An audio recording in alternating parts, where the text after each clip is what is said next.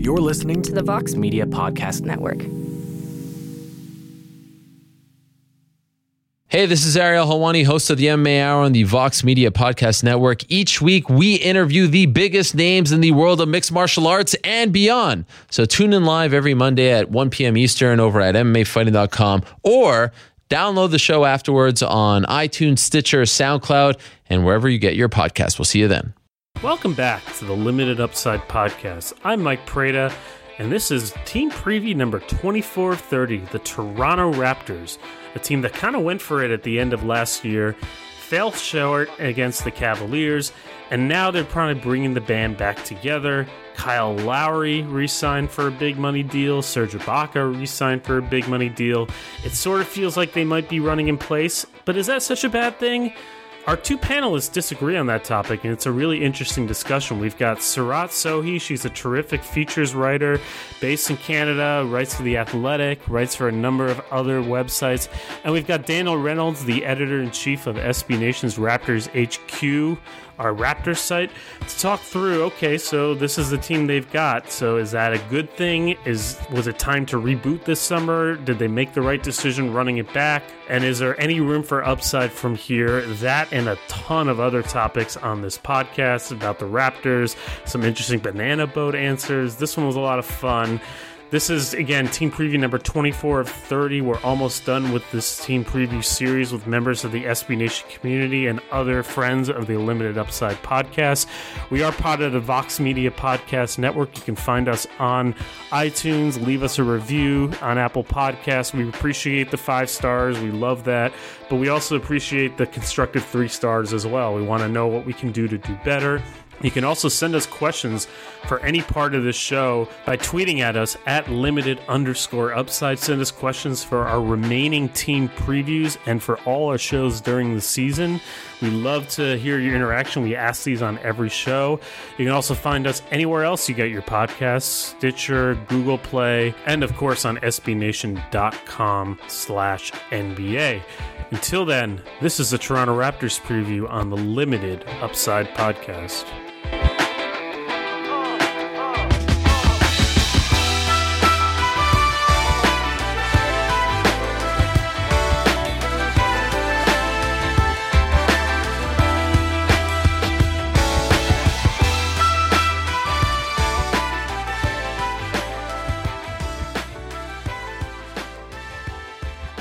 We're back. Limited Upside Team Preview number 24 of 30. The Toronto Raptors, uh, who won 51 games last year and kind of have a, mostly the same team. So we're going to talk about a lot of the things we talked about last year. Uh, we have Daniel Reynolds from Raptors HQ. He was on the show last year. And making her debut, Seerat Sohi, the internet's Seerat Sohi. She re- works for The Athletic and a number of other websites. Friends, I'll just ask this first question right off the bat. Either one of y'all can answer. So Toronto goes 51 and 31 last year. They get swept out of the second round of the playoffs. They have a defining offseason where they bring back most of the core. If you had to sum up the mood of the fan base in a single word, what would you choose? Meh. Yeah. Cautious. Okay, you're like this eighth person who's used that word now in this series, so congratulations. Nobody or, has used meh. So why meh? Is it just because it's like the same same thing, different names? Right, and it's just the whole like they're just running the, back the same team again, except just you know on a higher payroll.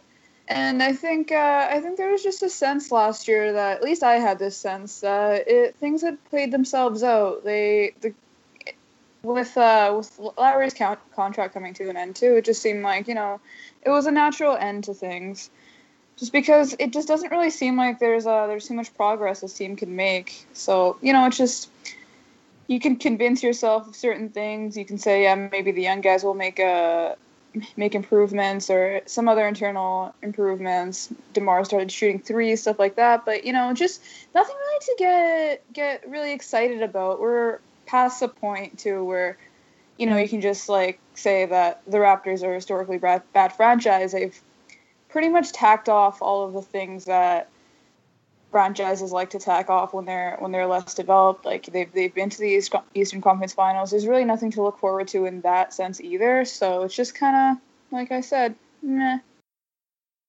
Daniel, you use cautious. So is it still the same sort of thought process there, where it's like, yeah, what is there really to accomplish this year that's new?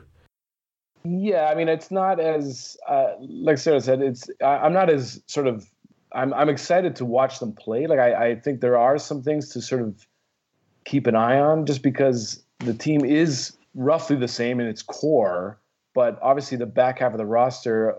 I mean, who knows what they could do? I mean, theoretically, yes, uh, there, there's probably not that much room for improvement this season, but at the same time, it's kind of I'm in the sort of place where it's like, well, that's sort of the competency of the team is now pretty well established. And uh, if the worst thing that can happen is that they, you know, win 50 games and you know make it to the second round of the playoffs, I'm okay with that because I don't think they've completely locked up, locked themselves into some sort of terrible situation where they have, where they're stuck. In, in they're in stasis, but they're in a good stasis, a stasis that puts them in a good place. Yeah, it's it's sort of an interesting situation, obviously. So I think to think about where this team is, you have to go back to the trade deadline. You know, that was sort of mm. they make these big moves for Serge Ibaka, PJ Tucker.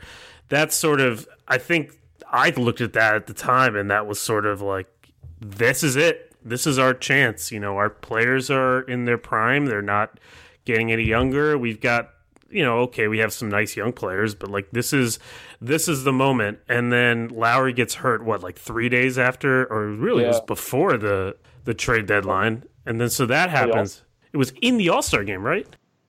Oh, before the All Star game, yeah. Yeah, and then he re-aggravated in the All Star yeah, game. Yeah, um, yeah. And then you know they had they make the best of what they can do, and then the playoffs. This is sort of sometimes the curse of the unexpected season is they were not expected to make the conference finals a year before, and so they have still a pretty good year. But then the loss of to Cleveland for nothing is so deflating. I think in a way that this was, and like Seerat said, it was very much like this is the finality of where we're at. You know, Kyle Lowry's a free agent, Ibaka, the team's getting older, and they face this sort of: do we blow it up? Do we bring it back, or do we? fully bring it back and they ended up deciding to bring back Lowry, bring back Ibaka they got three year deals out of them, but they didn't bring back anyone else. But that's the thing. The three the three year deals is the is the is the thing that makes all the difference. Yeah, it, it definitely does. But I, I guess one thing I'm kind of curious about is Rob, would you have blown it up? Like, would this have felt a little bit more different, like sort of freer, if the team really did decide, okay, this is it. You know, we had a good run, and let's just kind of go from, let's just blow it up, instead of what they ended up doing, which was kind of mostly bringing it back, but not all the way because that would have cost about seven hundred gazillion dollars. Yeah, I think I would have I would have blown it up just because you know blowing it up in this situation is not like you're you're stuck in oblivion and you're trying to like race for the bottom pick. I just think it's a matter of you know like this team with without Lowry would probably still make the playoffs, and instead you know okay. you're just like you're just not locked in to to something that you don't really want to be locked into. Like the back end of contract of Lowry's contract, regardless of whether it's three years or not, is good not going to look good. I understand that that's also the time that DeRozan has, but that's also a more attractive contract that maybe you could at some point just based on the development of the young guys see uh, see if you can pawn it off for something. I know he's not going to demand a lot, but there is potential to get younger there. And I think the other thing is just like it resets expectations to really, really allow some of the younger guys to to develop in a situation where they're not, you know, waylaid by this pressure to try to be as good as the Boston Celtics uh, or to try to keep up with the Wizards. You know, they can just uh, they can develop on their own timeline. There's not like you know, it, and it goes down to Casey too because then if Casey's not in the pressure cooker, then he's a little bit more emboldened to be playing those guys as well. Daniel, since you disagree, well, I think I mean I, I get that without Lowry, I think yeah they'd probably make the playoffs, but they'd be a bad team. Like they'd be they'd be the they'd get swept in the first round instead of the second round. Like they just wouldn't have enough. Sure, but like that's what's what's the point of being swept in the second round? Right. What, what, like what's the great value in that when you know that there's really no no hope of getting but, to the place where you really want to be. Well, that's the thing. I think I think in this case, I think Masai sort of is betting on the idea of like keeping the team flexible enough in the short term that you could see what you have in terms of your young players and potentially position yourself in case something else happens. The team falls apart, some uh, some unexpected player becomes available. I mean, we've seen him do that again and again in the sense that he doesn't make any really rash moves, but he definitely takes opportunities to bolster or get out of from underneath, you know, bad deals. And so this idea that Lowry's just going to fall apart or that like uh, that like Ibaka's aging in dog years or something, it's like I, I don't completely subscribe to that. I don't know if it's like I and I'm fine with the team just sort of going staying steady because they've been so non-steady or what's the word I'm looking for? They've been so it's been so rocky for so long. Crappy. yeah, mm-hmm. just to be this to be seen as a competent franchise, all of a sudden it doesn't seem so unlikely that they could sign people or make trades because they've proven that they they can do it. I'm curious about the market factors here because, like you, this whole debate of is it means something for a team like Toronto that has historically really not done much. And, you know, I, I hate to compare everything to like the team that I root for, but this is some of the sort of thought process that's going on in Wizards land right now too, given the history of the team. Is there is there like a lot of value in having six, seven, eight years where you're pretty good. You're almost Atlanta Hawks style good. Um, and I think it's a little different because Toronto has in their prime stars, and I think the Wizards fans can at least look and think like, oh, our stars are going to get better. Um, whereas with Toronto, I think we kind of know that what we're getting from Lowry and DeRozan, and it's I mean it could go a little bit up, but I think realistically we're hoping that it stays the same. But even mm-hmm. so, there is still a discussion of like what is the long term value? And this is a question I threw out in our our kind of agenda, but I think it's a good time to hit this now. What exactly is the long term value of having six years of winning 50 games and losing mm-hmm. the second round uh, for a market like Toronto, as opposed to perhaps other markets. You know, Toronto is selling out when the fan base has been re-energized. You know, I guess the other question sort of underpinning this whole debate as well is like, has it sufficiently be re- been re- has it sufficiently been re-energized so that you can now reboot it again and there's still you build enough that it'll sustain during the reboot or do you need a few more years of sustained play to be able to reboot down the road I think a couple things there. First off, the thing with the thing with Lowry is that it's not just like a random projection that he is it's is likely to break down. Like this is a guy who's been injured going into the playoffs every year. He plays heavy minutes he's smaller, he takes a beating, and he's getting to the age where point guards really start to decline. I understand, like he's he's gonna have an easier time with it just because he can shoot. But I mean, it's like it's not like he's gonna get better. And to your point about the Wizards, I think the other thing, other than them just being young, is that they have John Wall. I mean, this he's be, he's way better than anybody on the Raptors. Like he's like I don't know if everybody would agree with that, by the way. I think so. Yeah, I, just, yeah. I don't think it's particularly close. I mean, I like we can feel however you want about Kyle Lowry. Just John Wall is a better basketball player. His ceiling is definitely higher. Ends. Yeah, he could definitely do more. Like he, his his his peaks are definitely higher than anyone on the Raptors for sure. Mm-hmm. And probably you know currently as well. Just he's the best passer in the like other than LeBron James. He's probably the best passer in the conference and I mean, just he's more athletic. He's younger. He's just I don't know. He's just he's just a better player. I think he gives the franchise a lot more hope. But I don't know. I, I think the other thing is just be. I think this team has done its job. This this iteration of the Raptors did its job. I don't think that running it back for any more years would give the franchise any more legitimacy than it has today. Yeah, I mean that's a debate, right? I mean, I guess that it, if it's done its job already, then it, we should be able to cycle through a new a new sequence. I don't know. I think, I mean, Daniel, do you think it's done? This this core has done its job.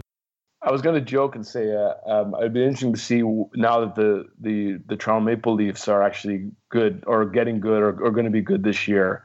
What kind of uh, effect that has because they've been bad for the last few years, but Wait, so hold on a second. Can you back up because this is actually really interesting. What to those who are not super in the market, like what exactly do you mean? Why the Maple Leafs such an important connection to the Raptors? I'm, I'm saying that's it's sort of tongue in cheek.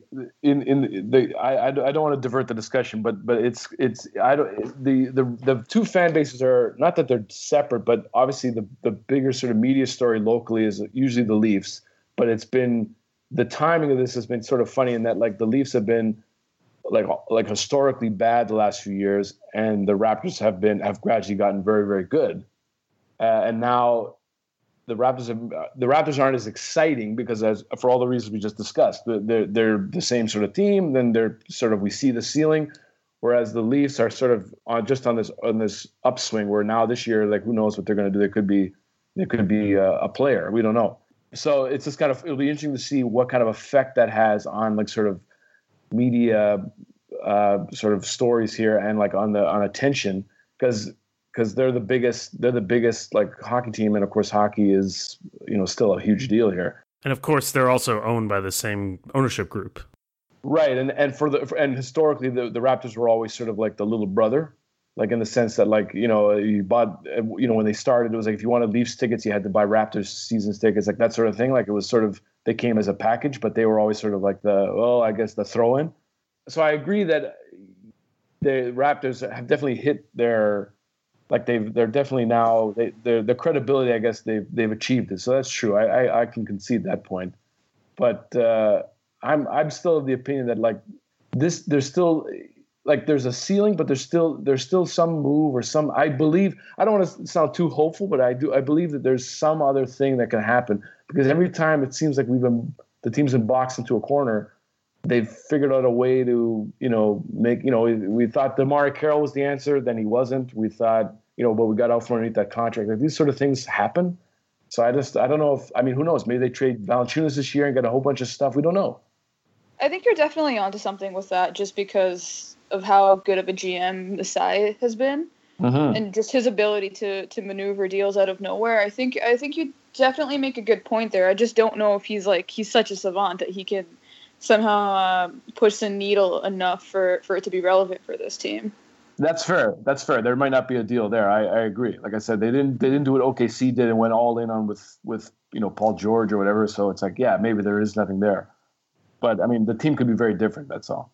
Mm-hmm. That's all true. I feel like the Masai pulling stuff out of nowhere is a little overblown in terms of big names. I think he's pretty good at sort of finding those reserve players, uh, the Cory Josephs, the Pattersons, the guys like that uh, but maybe not as much in the big names. But you know that that's the answer to another thing we are going to ask, which is sort of like how do we get them unstuck? Um, ultimately, though, like this whole discussion of ceilings and whatever, at least to me, like kind of comes back to the two stars, and you know these are two of the hardest players I find on the internet to discuss: Kyle Lowry and DeMar DeRozan. You know how good are they?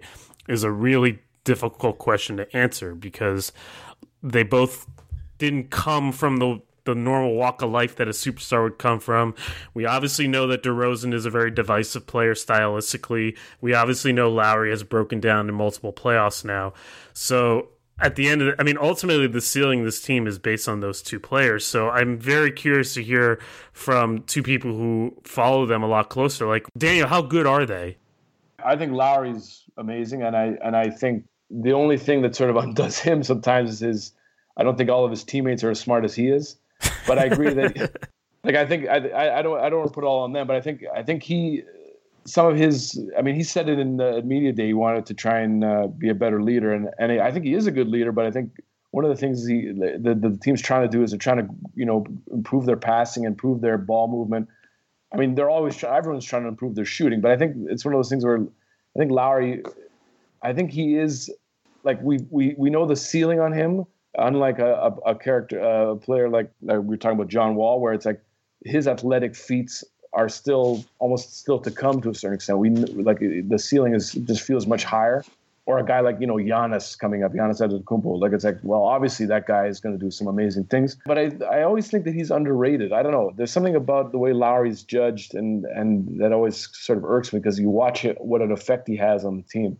And DeRozan, I just think I, I love watching him play now because after years of just watching, you know, just pure frustration as he sort of figured out how to how to develop his game, and now I feel like, you know, you give the, give him the ball and he can make something happen, which wasn't always the case. Let's say you had the chance to pick the Eastern Conference, like kind of first. You're picking teams in a pickup game for the for all players in the Eastern Conference. Where do you pick Lowry and DeRozan?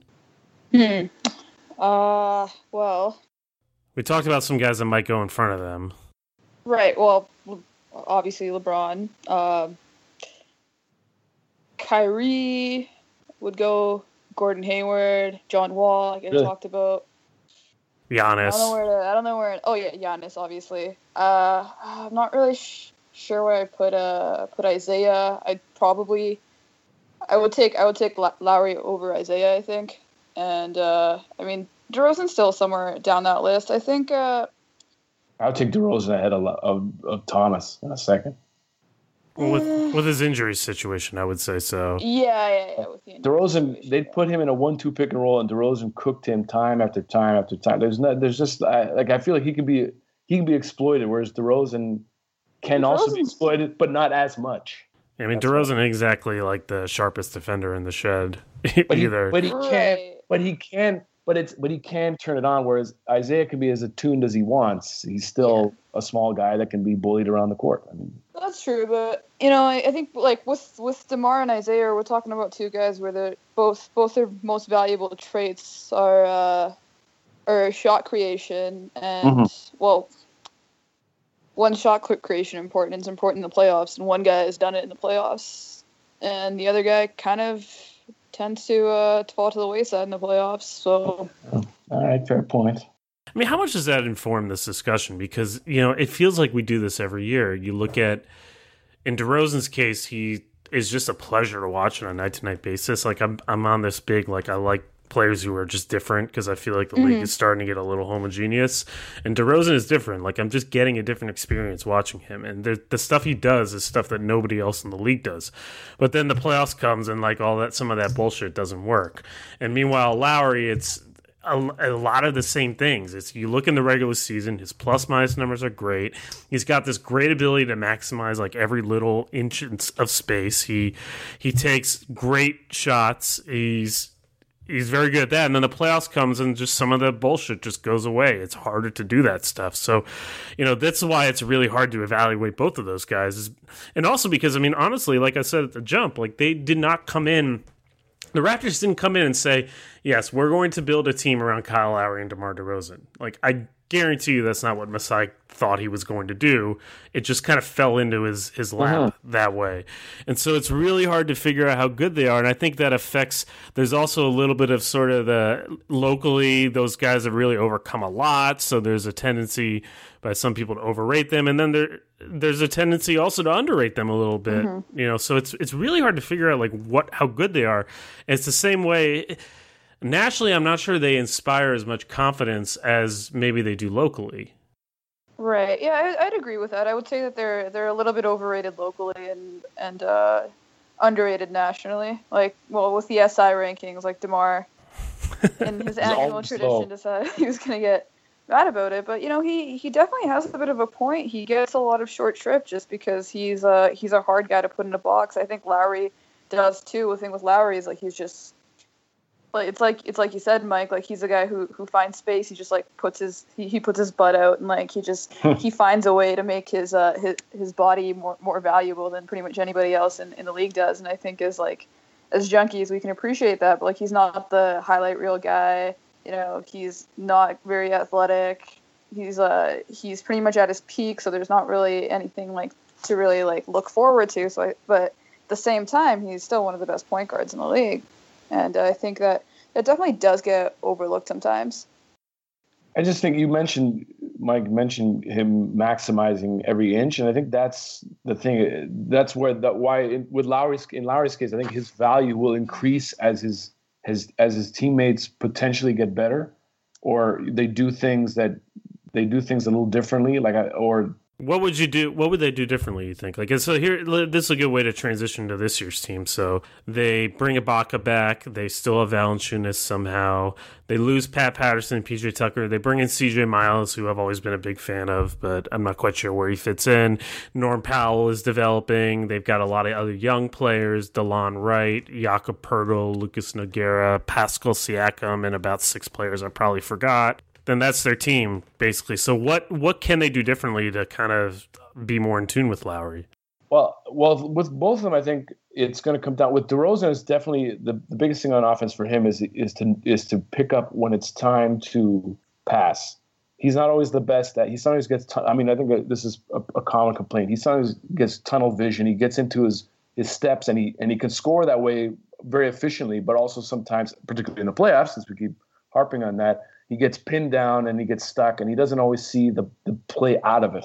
And when he does, it's it suddenly puts defenses off on a off kilter. With Lowry, I think you really saw his frustration bubble out. I can't remember if it was in I think it was after game three in the Bucks series, where he was it was clear that he just he was putting everything on himself because I don't know if he really like you know there wasn't anyone else really stepping up or the inconsistency of his teammates was really getting him down.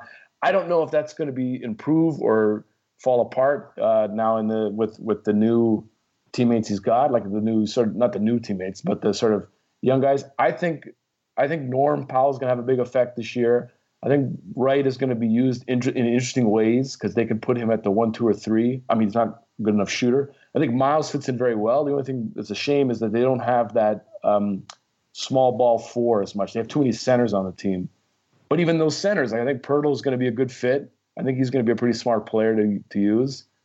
Uh, I'm not really sure what to make of Siakam yet. Um, I like Siakam. I have no idea what position he is, but I, I like him a lot more than the other dudes.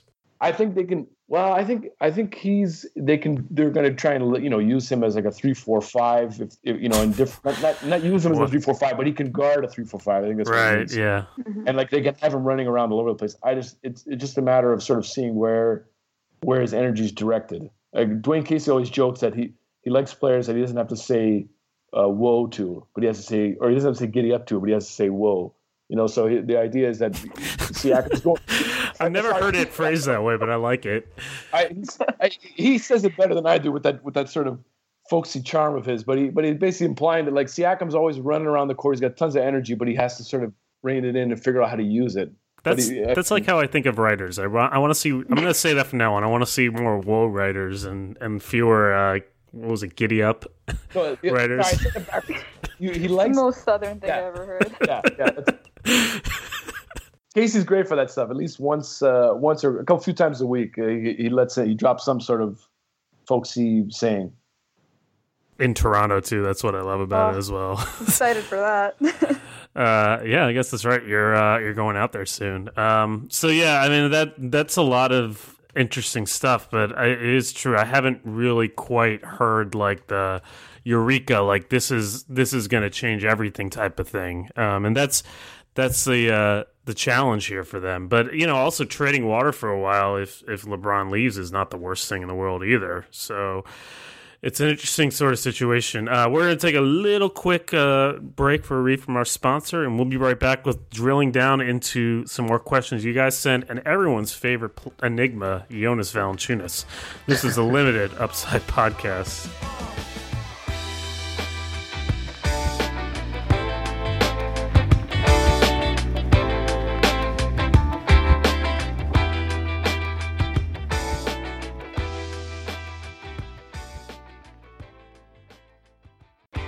By now, everyone knows that the Dollar Shave Club ships amazing razors for a few bucks. I've been a member for a while and I love my shave. As anyone who has listened to these previews knows, I love my shave. But what you might not know, and I sure didn't, is that the Dollar Shave Club also has products for pretty much everything else I need body wash, check. Shampoo, check. Hair gel, lip balm, all this other stuff you probably don't know you need, everything. As soon as I heard Dollar Shave Club had stuff other than razors, I was sold. And this is super nice for me because I'm kind of embarrassed going to the store and not knowing exactly what I should be getting for all these different products. There are too many options. The clerks aren't super helpful or they, you know, they don't know the difference either. All those things. Now I don't have to worry about all that. I don't have to go to a store to get a high quality shave and grooming products. They come right to my door thanks to the Dollar Shave Club. If you're like me and sick of the nonsense at the store, now is the time to try out the Dollar Shave Club. For a limited time, Dollar Shave Club is basically giving away their starter set to new members. For only $5, this starter set features their executive razor and three trial size versions of the most popular products that help you stay fresh and clean. In that first box, you'll receive the shave butter, body wash, and one wipe Charlie's butt wipes. Yep, you're to need those. You also receive their executive razor, which includes the premium weighty handle and full cassette of cartridges. After the first box, replacement cartridges are sent for only a few bucks a month.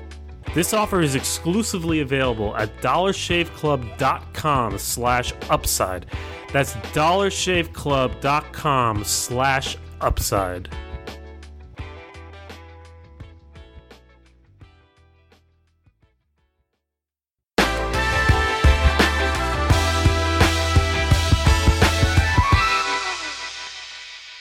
We're back. Limited Upside podcast, Toronto Raptors preview. Got Seerat from The Athletic, uh, a bunch of other websites. Uh, also got uh, Daniel Reynolds from Raptors HQ. And I like we like to torture our our panelists with like would you rather questions. And I thought about this one for, on the fly for like two minutes. So tell me if this is a really dumb question, but would you rather Seerat as a Raptors observer, I don't know if fan is the right word for you, um, observer, would you rather see this be the year that Jonas Valanciunas is like finally puts it all together, or would you rather see Norm Powell be the no-brainer, like kind of third number third, not star perhaps, but the third guy in this core? Not necessarily which is better for the team, but which would you rather see? Uh, I think I'd rather see see Norm explode just because he's such an exciting player. And I think it would be I think it would be better for the team, but you know, we don't have to necessarily get into that, but he's just uh, he's such an explosive player. You know, I'd love to see him just uh, just improve his passing game a little bit, refine his his drives. I think he had he had some nice uh, he had some nice drives in the the preseason game, some nice finishes, which is very important because that always translates to the regular season. So you know, Norm Powell is going to be an all star, but you know, I'm just like I'm a big I'm a big fan of the way he plays. Like he's a three, he's a like he could be a three and D guy. His uh, he's not a natural shooter, but he's a pretty good shooter. So you know, he's just uh, definitely rather see him uh, imp- improve his game than uh, than to see Jonas Jonas arrive. Unless that means you know turning Jonas into a trade chip, that would be totally different story altogether. Then. Well, I imagine that's what it would be, right? If if if Jonas has arrived, then they could trade him. I mean, I get. Yeah. I feel like we've had this Jonas discussion so much that Raptors fans are worn out by it. Is that probably right? The Jonas Valanciunas discussion will never die. There's actually a, a hashtag JV Hive that we uh, use to because anytime someone talks about Jonas, some somebody comes flying in with some comment about how he's not being used well enough, or Casey should play him more, or this and that and the other thing. Uh, I got to agree though that yeah, I, I would probably want to see Norm Powell take off and become become that third dude because I don't think even if Valanciunas does put it together, I don't know what that even is anymore. Although he did throw some nice passes the other night, so he did have one or two nice passes. He um, threw a um, backdoor cut to Lowry. I yeah, mean, that's right. Lowry missed the shot, but he threw. He had I think five yeah, four assists. Yeah, and he would have had a few more if they hadn't missed some easy shots. And it was like, whoa, all right. Yeah, still the same problem of like you can't move on defense, but yeah. No, but it happened in the preseason game, so it's definitely going to continue. Oh yeah, don't absolutely. I want to believe. I want to believe. yeah, I mean, I feel like we've just had that. It's unfortunate because you know when there was so much talk that he would be such a great player, the next star of the team, but the league kind of passed him by, and it's what is happening with a lot of these big men. They're getting a little legislated out of the game. I'm a huge Norm Powell fan, although I have to say, based on like our earlier conversation, I wonder if he gets overrated simply because he's like the one player that's in the rotation that has like legit upside to be something different than what he is. Like I kind of wonder if he gets a little overrated because he's the only guy on the team that's that. That's possible, but uh, but I mean, last year he kind of took a little a little step back, and I think he learned about what it will take to be a full time rotation player. And I think he's, I mean, everything they say about his work ethic and his, you know, desire to succeed. I mean, these are the same sort of debates we could have had about about DeRozan in a certain sense. I mean, DeRozan was obviously high, more highly touted, but he built himself into a very very good player. And Norm may, will probably not get to that level, but at the same time, who's to say he can't? I don't know. Who's to say he won't get to the the properly rated place he's supposed to be at? I think when we think about his upside, uh, you got to remember that he is already 24 years old. So you know, it's not like he's uh he's just like any any guy going to his third year. It's he he came in a little bit more developed. He was going to be a little bit more NBA ready. I still think he has a lot of upside. Probably not DeRozan upside, but he definitely has a has the the work ethic, and you know he's got more more of a natural stroke too. I think so that that also helps him. But yeah, I just you, I think there's there's this sense that he he could really shift uh, shift the franchise's hopes in a certain way, and I I don't think that's necessarily true. Yeah, right. I mean, he's a nice player. I, I love the way he like attacks the basket. He's a little out of control sometimes, just a little bit. But uh, and I don't know about that three developing, but he, I mean, he he takes the ball hard to the rim. He's a little small for a three. That that leads to one question we got. Um, we got about a bunch of these from Adam Patterson on Twitter, and he asked, "Would you rather see Norm as a starting three or CJ Miles? Um, which do you think is a better fit for the team?" I like Norm with the starters because I like CJ Miles shooting. They need the they need that shooting off the bench, but and Norm plays better, I think, right now off the ball. So if you if he's if he's sort of attacking from the weak side with Lowry and DeRozan somewhere else, that kind of works well. But it looks like right now they they might be going with CJ, but we'll see.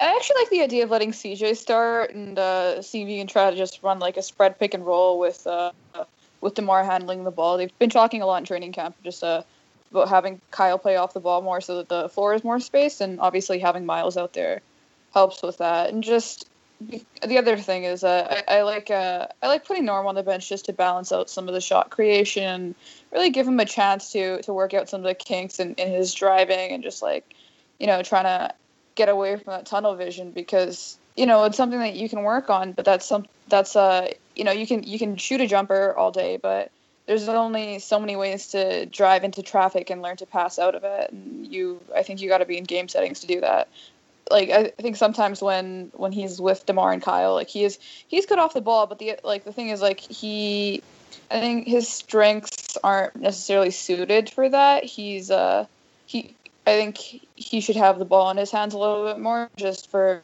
for his development and for uh, for the good of the team too. I saw a stat recently where it was like his usage rate was way down when in the high teens or something when he shared the floor with DeRozan and Lowry, which kind of makes sense. With one of them, it was only a little bit better, and then with zero of them, his usage rate like shot the hell up to like thirty, yeah. something like that. I I really should cite my stats more because that that would probably uh, be Blake better. Blake Murphy actually posted that, I think. Oh, sorry, Blake. Saw, my fault. I saw that too. That's about right. That sounds like something. I got you, Blake. Yeah. I got the hockey assist. And it and it suggests it's it sort of goes back to what we were talking about. It's like when he's on those when he's in those bench lineups, he has to create everything, or it sort of feels like that sometimes when he's without Lowry and DeRozan. So it's not surprising to hear those numbers go up. Another question from Adam Patterson.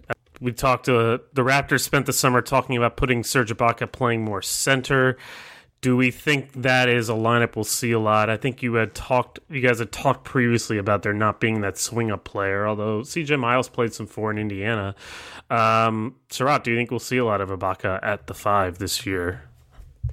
I mean, I hope so. It's it's not really uh, feasible for him to start just because they don't have a lot of uh, power forward depth like we were talking about. They have they have more centers. So you know, Ibaka's getting older. He's he's played four for the, for his entire life, so you don't necessarily want to wear him down playing a position that's a, a little bit bigger than what he's used to. So you know, it's you know, I think they should be uh, bringing that off the bench a lot, especially just to get get into rhythm for it for the playoffs, because that's probably going to be their best lineup. It just with uh, if you sub Norm out for for Jonas and you start Miles, I think it just it kind of gives them a little bit of everything. I think it makes I mean, it makes DeMar the worst defender on uh on the floor, which is like which is a pretty good situation to be in. Kyle's solid, Norm solid, Miles solid, and uh, just having Ibaka on the on the back line there, I think uh, just I think it's really conducive to spacing, to to running, maybe you know getting some stops and, and getting out on the fast break, and uh, I think it's uh, it's definitely going to be their best line for uh, for the postseason, and the more they can get used to it and learn to, to play on a string and uh, develop some chemistry with it, uh, the better. It's like a yearly tradition. Like, hey, the Raptors figure out their best lineup in the playoffs, and they never played it. Um, So yeah, no, that that would that would go. This along year they with- actually have a good reason. Yeah, they have to play Jonas uh, at center just because they need someone to soak up all those minutes. They can't have Serge play the entire se- season at center. So do you think we'll see a lot of it though, or do you think like we're going to see more traditional? I mean, Casey's a pretty traditional coach until the playoffs. I don't think he likes to go small a lot, and they do have Poeltl and Lucas Nogueira and Siakam. They have a lot of bigs. So I mean, Daniel, do you think we'll see that a lot? If if it's a, if, if it becomes a matchup issue in the, during the regular season, he'll go with Serge at the five. Like you saw it, like let's say against Boston when they when they go with Horford and and uh, whoever at power four, if they go small. You saw that a couple times where they they at one point I think they were they ran out before they had Serge. They ran out like Patterson and Carroll at the four five because they had no side. You know they had no way to to to figure out though that sort of lineup. Um, so I think you could see it employed that way. But uh, as you as you sort of said, they have too many centers, and they have they haven't really figured out how they're going to navigate that. So right now, the only thing they can do is play a lot of Jonas and Serge, and or Serge with you know I don't know Poeltl, I guess, but that's because of course Serge can shoot, and the rest of the centers can't. So you you said earlier you think the decline of Serge Ibaka has been a little overstated. Daniel, do you, Seerat, do you agree with that, or do you think it's like kind of he kind of is declining a little bit faster than we think? So I'm not sure where his decline is rated. Actually, I didn't know it was a it was a huge storyline.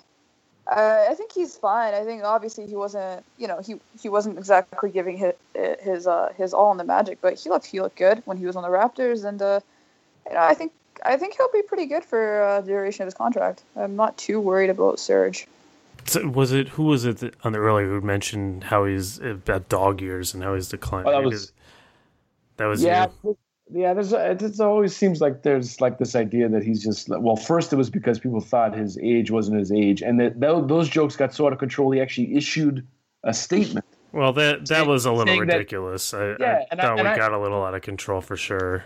Yeah, I, I I I know I've made those jokes before, and I realized, yeah, I gotta, you know, that was ridiculous, and I and I and, and now it's like, well, he is he is what he is, and uh, I think uh, his skill set is still very useful. Whether or not he, you know, I mean, we were talking about the NBA passing Jonas by to a certain extent, it's sort of passed Serge by because he's not as you know good as a play as good as a playmaker, um, and his mobility is declining somewhat, but he still has a ton of value, and I think again the playoffs, he was there were stretches there where he was really just uh, amazing on both sides of the ball for the team.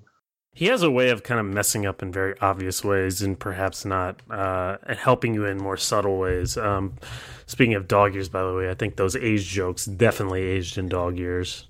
Mm-hmm.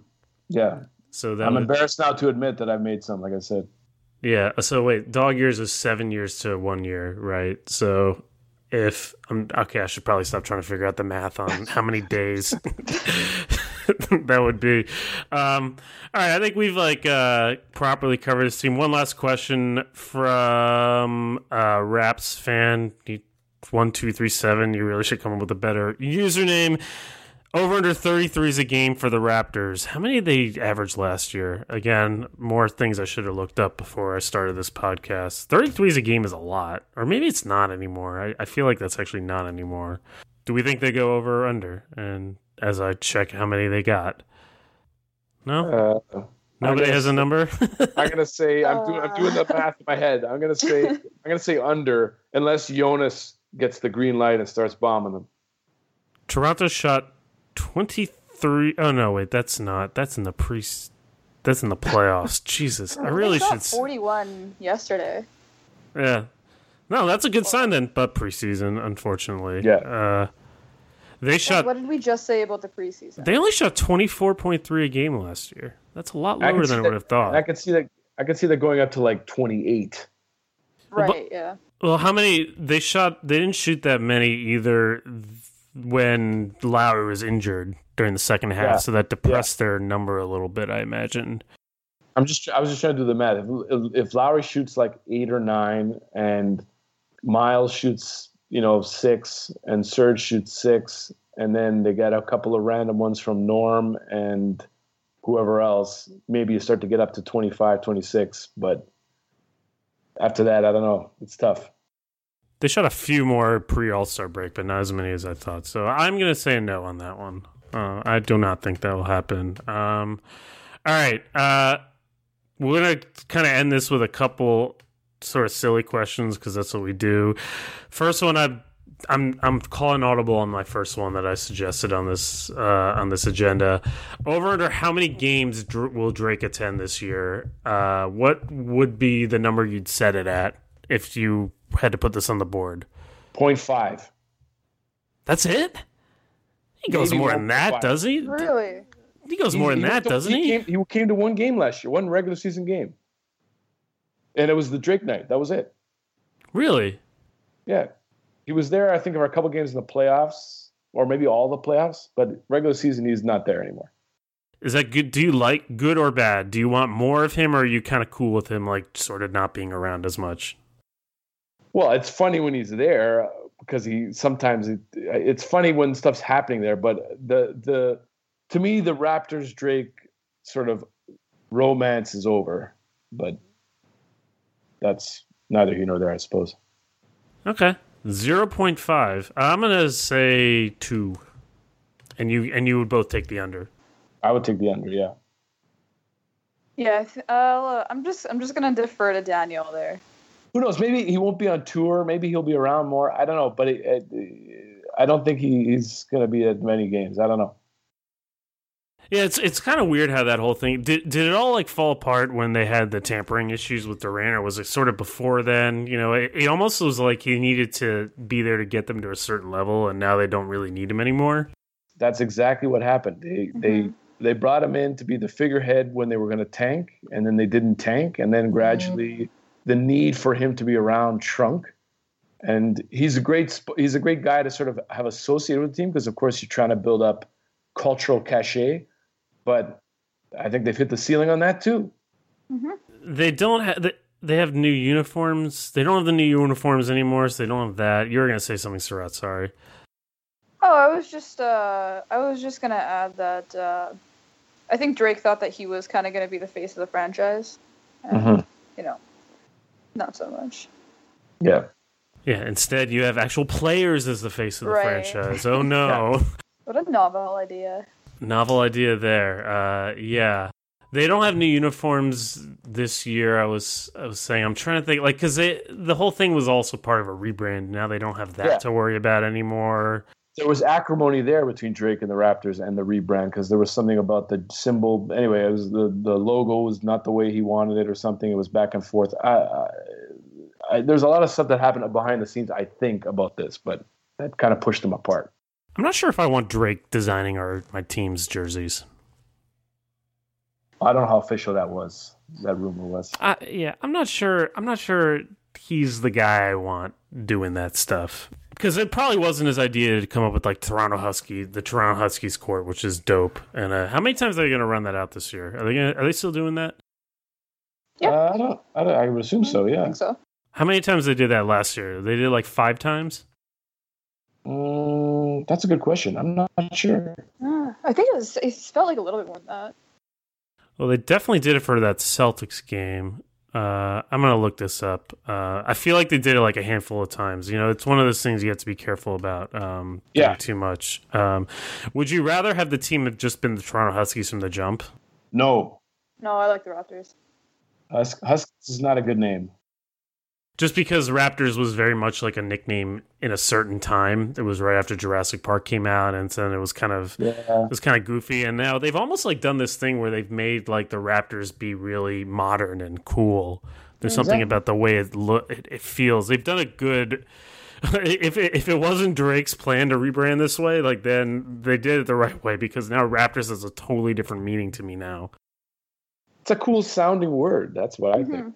Huskies has. I think has- going back to the throwback stuff a little bit was good as well because those jerseys were awesome. Yeah, that's a smart thing to do to have it like here and there. But every every time they ha- they bring it back, the Huskies, they go, well, maybe they should just rename the whole team. And it's like, no, Raptors, mm. we've we've done all this work to re- to make the team good. Like, like you know, Right. we've invested all this, and you know, we've gone through all these weird jerseys and things, and now we're here. I'm curious though. Like, let's say you you you had like was Raptors the name you would pick if you started the franchise today, or would you pick something else? Well, you were saying that they went with a really trendy thing, so I think maybe I'd call them like the Toronto avocado toast or something like that. The Toronto Covfefe. Like I, I don't even know how to say that. Whatever the thing that Trump said was. Oh, The Toronto burritos, maybe. I don't know. Mm, yeah. I was gonna make a Rob Ford joke here, but I'm gonna No. pass on those. All right. Uh, last. This is a question that we ask everybody. Uh, I, I'm sure you guys have thought about this one for days uh, because it's a very, very serious question.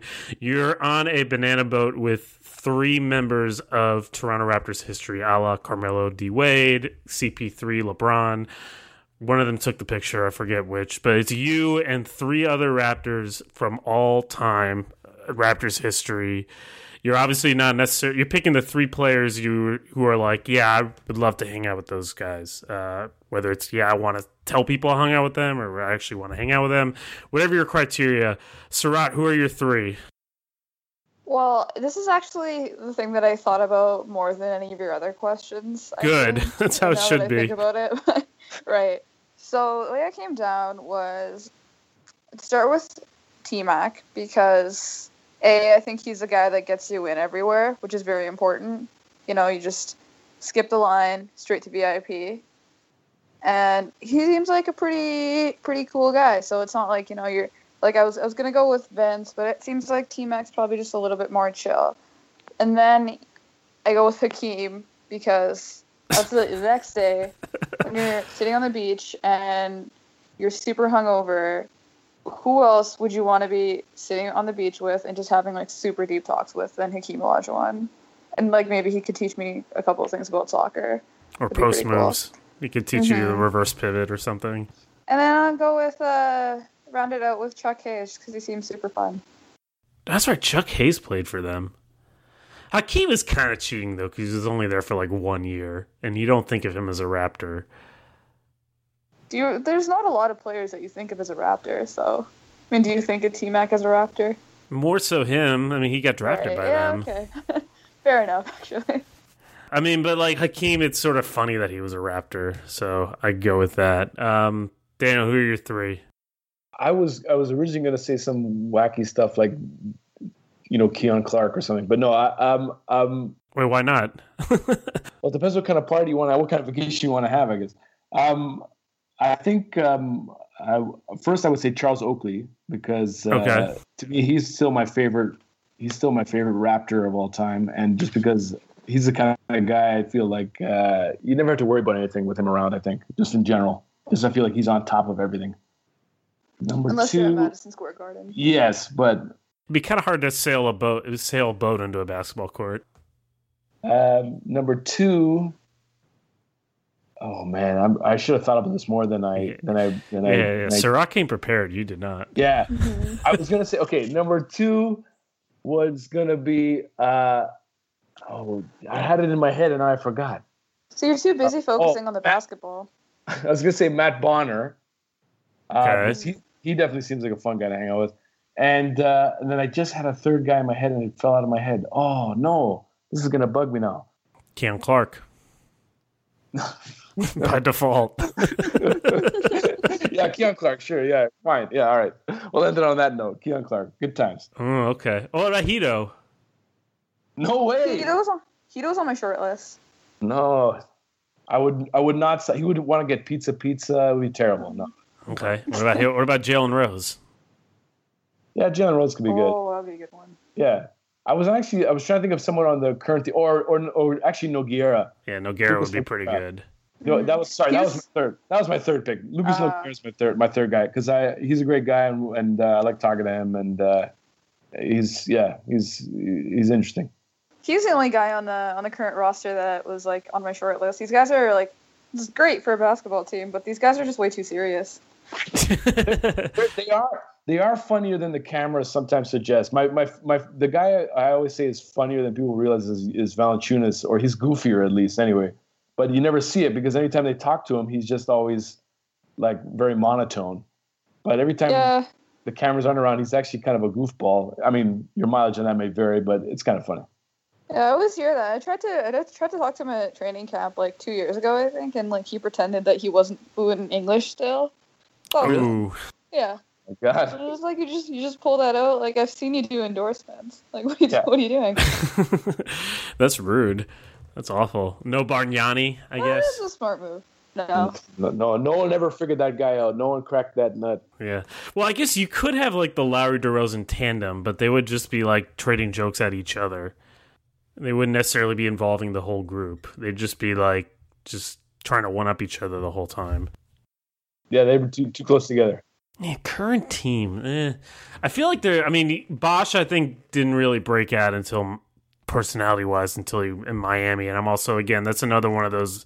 I'd love to have a conversation with them, but I'm not sure I want to hang out on a boat with them. Type of players. Um, yeah. Pat Patterson was pretty good. Pat Patterson was a film guy. I would talk to him about film, but but uh, yeah, I think Bosh would actually be pretty solid. He's like yeah. got a ton of interests. Likes to likes to try different beers, different wines. He's like a total foodie. Show you all the good places. You had a short list, Sir. Who else was on the short list? Uh, who else on the oh, Hedo was on the short list. Uh, who else did I say was on there? Bebe was on there. Um, let me think. Did I mention anybody else that was on there? I think uh, I think I've covered my short list actually.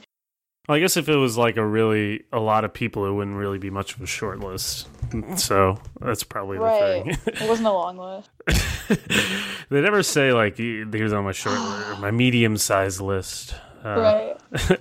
anyway, uh, this is something I'm curious to hear from Raptor fans. If we forgot anyone, I'm sure we did. We always do.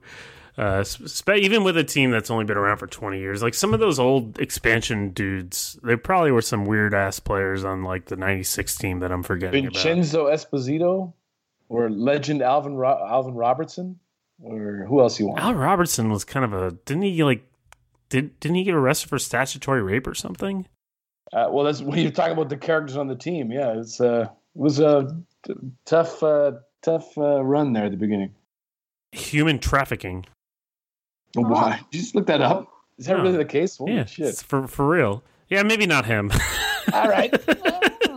I don't know if I, in, a, foreign country, not not uh, not feeling too confident about Yeah, that. maybe maybe not him. Um, all right, so let's come to the moment of truth. Uh, I'm getting the sense that we're either super down or not really that invested in this team, or sort of looking for small victories because we know kind of they're in a certain spot. What are we thinking as far as record and uh, all that stuff in the East? Like what? What's a realistic sort of scenario for them? What what do we got? We're putting our money where our mouth is. I think they're still a 50 win team. Fifty wins. What seed? Ooh, uh, third seed. Third seed. Ahead of the Wizards. Yeah, I think the Wizards are a better playoff team, but they're just, I mean, they're a little little bit younger and like they always just like do some shit in the in the regular season. I just can't really trust them to. Yeah, don't remind me. they always do do some shit. Uh, Daniel, what do you got? Uh, I got to say about the same thing 50, 51, 52, you know, wins and third seed, and probably a similar outcome. They end up playing, you know, Cleveland or something, and that's it.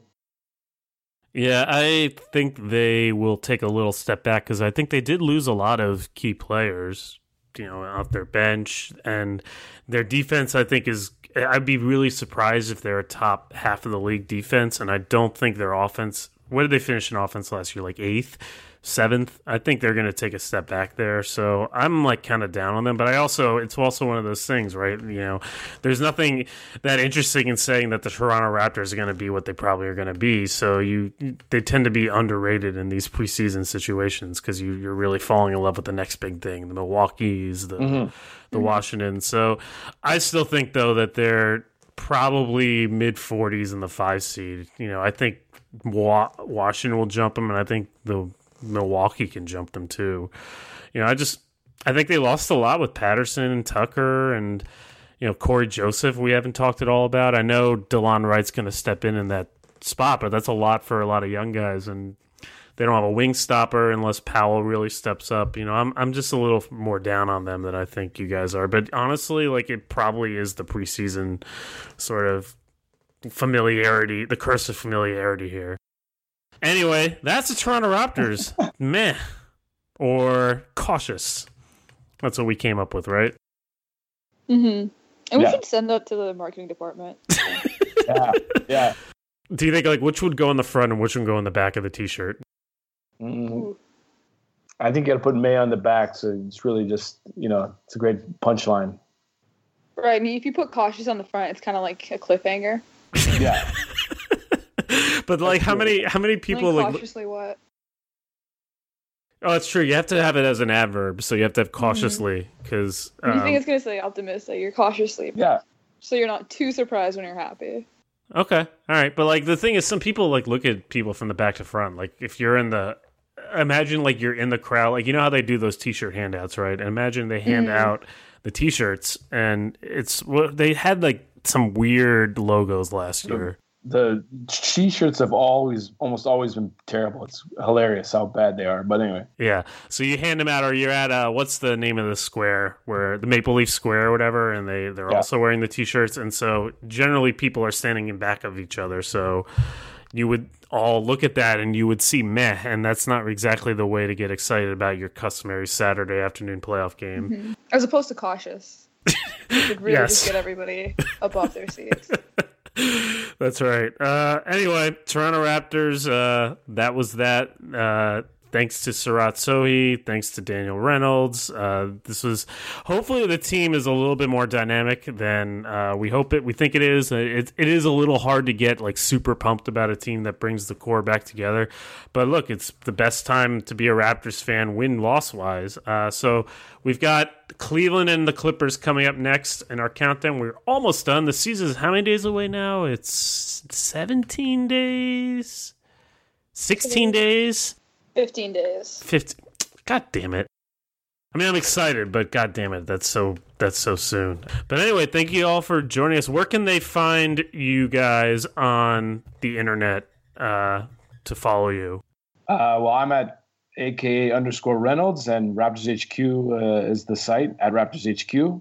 And you can follow me at Damian Trillard on Twitter, and you can find my Raptors work at The Athletic and other NBA stuff pretty much anywhere where there is stuff written about the NBA. Alrighty, well, thank you all so much. And until next time, this is the Limited Upside Podcast.